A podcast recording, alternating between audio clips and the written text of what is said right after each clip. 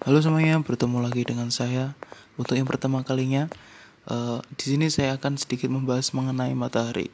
Ya, kalian semua pasti familiar dengan yang namanya matahari, karena tiap hari kita melihatnya di langit. Sebelum lebih detail membahas mengenai matahari, saya ingin berkenalan dengan kalian. Saya ingin menyapa kalian semua yang sedang mendengarkan podcast ini. Uh, apa kabar kalian? Saya harap kalian semua dalam kondisi yang baik dan tentunya bahagia. Oke, mengenai matahari. Matahari atau surya adalah bintang di pusat tata surya yang bentuknya nyaris bulat dan terdiri dari plasma panas bercampur dengan medan magnet.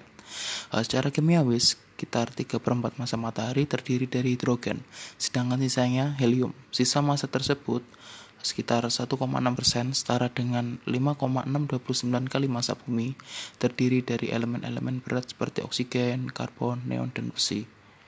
Matahari terbentuk sekitar 4,6 miliar tahun lalu yang diakibatkan uh, oleh peluruan gravitasi suatu wilayah di dalam sebuah awan molekul besar.